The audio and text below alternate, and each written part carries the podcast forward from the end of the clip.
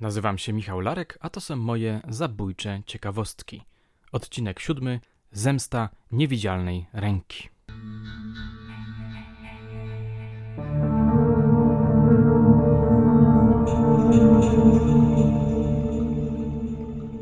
W jednym z ostatnich odcinków opowiedziałem wam o cioci Magdalenie. Była to zamożna paryżanka, która udawała żebraczkę.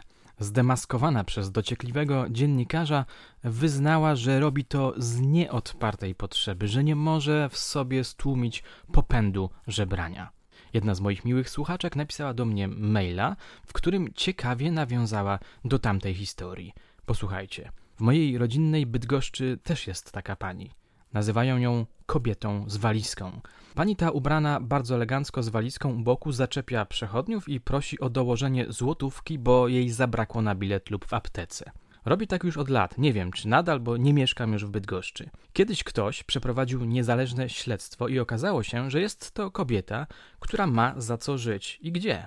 Po utracie męża coś się zadziało w jej głowie i zaczęła przemierzać ulice Bydgoszczy. I tak się stała naszą miejską legendą. Tyle, Klaudia. Dziękuję za ten bardzo ciekawy mail. A wy? Czy też macie tego rodzaju oryginalne persony, które zamieniły się w miejską legendę? Bohatera opowieści, przedmiot amatorskiego śledztwa? Dajcie znać, napiszcie parę słów, chętnie poczytam i zaprezentuję wasze historie w zabójczych ciekawostkach. Uwielbiam takie mikrofabułki.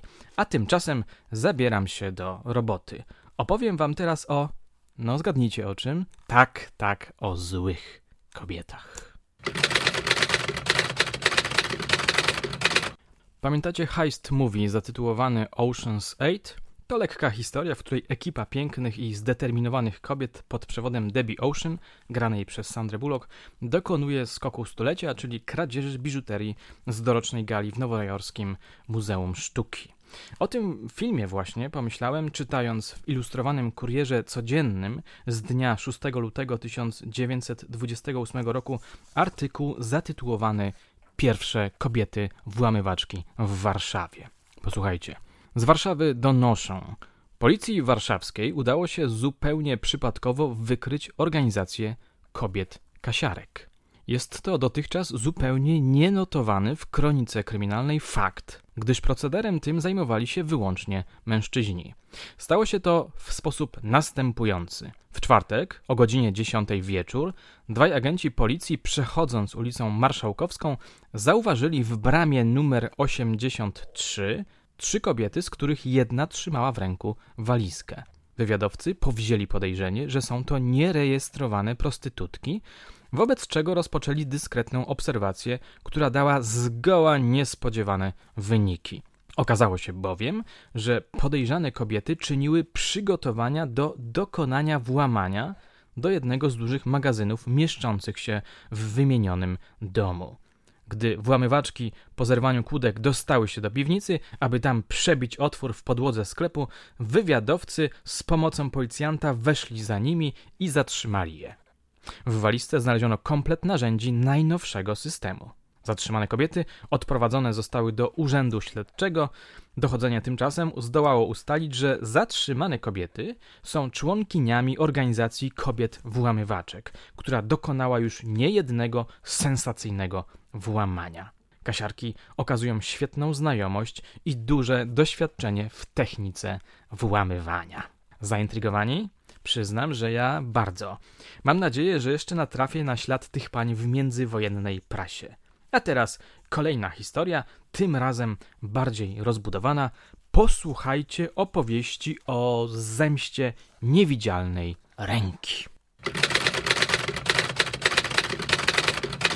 Tę wciągającą historię znalazłem w Ilustrowanym Kurierze Codziennym z dnia 21 marca 1927 roku. Straszna zemsta niewidzialnej ręki, tragedia pewnej wioski francuskiej. Jedna z wiosek francuskich, jak informują dzienniki paryskie, od 3 lat żyje pod ustawicznym terrorem jakiejś niewidzialnej ręki. Cała wieś się ze sobą skłóciła, wszyscy wszystkich mają ustawicznie w podejrzeniu, przypuszczalnym zbrodniarzom wymierzono kary, mszczono się, a tajemnicza ręka wciąż działa i działa. Nie pomaga czujność mieszkańców. Na nic się nie zdała interwencja żandarmów i policji. A zaczęło się to tak. Pewnego dnia w wiosce Concisea, gdyż o niej tu mowa, pewien wieśniak znalazł pod progiem swej chaty list napisany na 4 kartkach wyrwanych z kajetu, a w liście tym były przekleństwa, groźby i błędy ortograficzne. List był anonimowy. I od 3 lat każdego dnia pojawiają się takie listy. Znajduje się je w wozach, podrzucone w nocy, na polach, wśród snopków siana i na parapetach okien.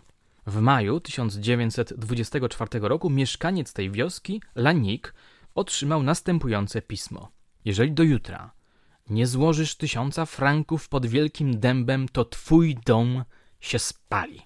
Lanik zrozpaczony sprowadził żandarmów. W pobliżu dębu ustawiono czaty, ale nikt nie przyszedł po okup. I domek tego wieśniaka owego wieczoru nie spłonął. Strach minął, żandarmi zapomnieli już o całej tej historii, a oto 2 sierpnia tegoż roku w nocy spaliła się w ciągu 10 minut stodoła Lanika. Tym razem strach zagościł na stałe w wiosce.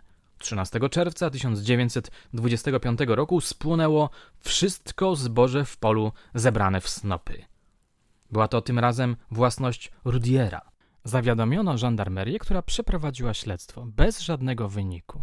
Listy anonimowe wciąż się pojawiały i tajemnicza ręka wciąż wyrządzała mieszkańcom wioski mniejszą lub większą szkodę. 3 tylko chaty włościańskie nie otrzymały podobnych listów. Właścicielami ich byli Leclerc, Guni i Lefort. Oni to popadli w podejrzenie, jakkolwiek wzajemnie się nienawidzili, albowiem Lefort wygrał proces przeciwko Leclercowi, a Guni był przyjacielem Leclerca. To, ażeby ci 3 ludzie mogli coś wspólnie działać, było ze względu na ich wzajemne stosunki zupełnie wykluczone. Tymczasem tajemnicza ręka w dalszym ciągu nadsyłała coraz to groźniejsze listy, siejąc w wiosce przerażenie. Niejaki Demarty miał obok swego domku łączkę, na której bawiło się 4 jego dzieci. Pewnego ranka dzieci przyniosły matce kawałki cukru znalezione na łączce w pudełkach tekturowych. Ten cukier był zatruty. Demarty wzburzony wezwał policję, która jednak nic podejrzanego nie wykryła. A następnego dnia padły zatrute gęsi i psy owego wieśniaka, albowiem i woda w studni była zatruta. Demarty skapitulował, sprzedał swoją siedzibę i uciekł z tej przeklętej wioski. Kontent, iż zdołał uprowadzić ze sobą jeszcze zdrową żonę i dzieci. Ludność wioski ogarnęła wściekłość. Wysłano listy anonimowe do grafologa paryskiego, ale i to nie przyczyniło się do wykrycia sprawcy. Wówczas chłopi postanowili się na kimś zemścić. Ponieważ żona mieszkańca tej wioski nazwiskiem Lefo nie pochodziła z Concisea, więc była cudzoziemką. Huzia na nią! Chodziła ona bowiem przy tym kiedyś do szkoły, umiała czytać i pisać, a z książek, jak przypuszczali wieśniacy, musiała nauczyć się kłamać. To przeświadczenie wystarczyło, aby obrano ją sobie za cel zemsty. I przypomniano sobie starą historię.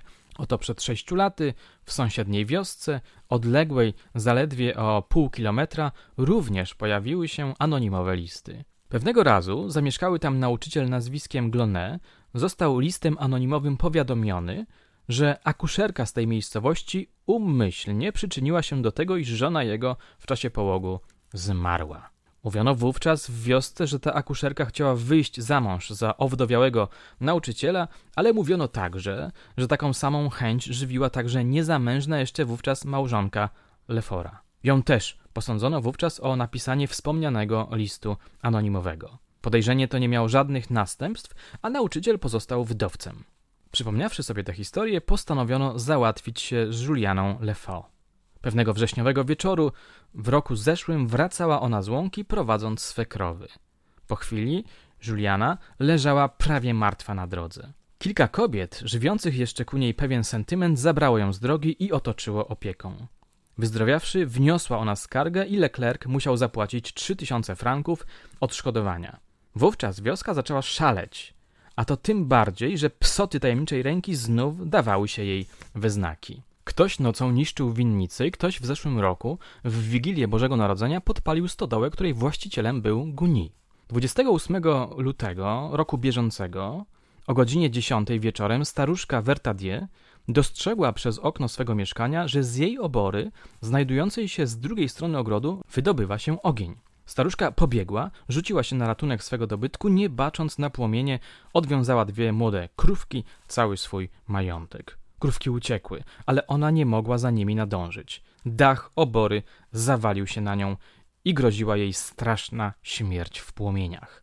Na szczęście jedna z sąsiadek rzuciła się jej na ratunek i wydobyła ją z płonącego budynku z narażeniem własnego życia. Obecnie staruszka Vertadier leży w białym obandażowaniu, lecząc się z doznanych poparzeń. Wioska postanowiła skończyć z terrorem. Sprowadzono policję i wskazano na Julię Lefoe, na tę cudzoziemkę, jako na sprawczynię tych wszystkich nieszczęść. Uścisnęła ona swego ojca i męża, po czym wsiadła do samochodu policyjnego. Wśród jej okrzyków, że jest niewinna, samochód ten zniknął w dali. Przyglądając się ze swych chat scenie aresztowania, mieszkańcy wioski Concisea szaleli już teraz z radości. Tymczasem sąd może dopiero wyjaśni, czy Juliana Lefoe jest winna, czy może jest tylko ofiarą ślepej zemsty tłumu. To tyle, jeśli chodzi o ową historię. Mam nadzieję, że jeszcze gdzieś natrafię na ślady dalszego ciągu. Z tej historii można by zrobić emocjonujący serial, prawda?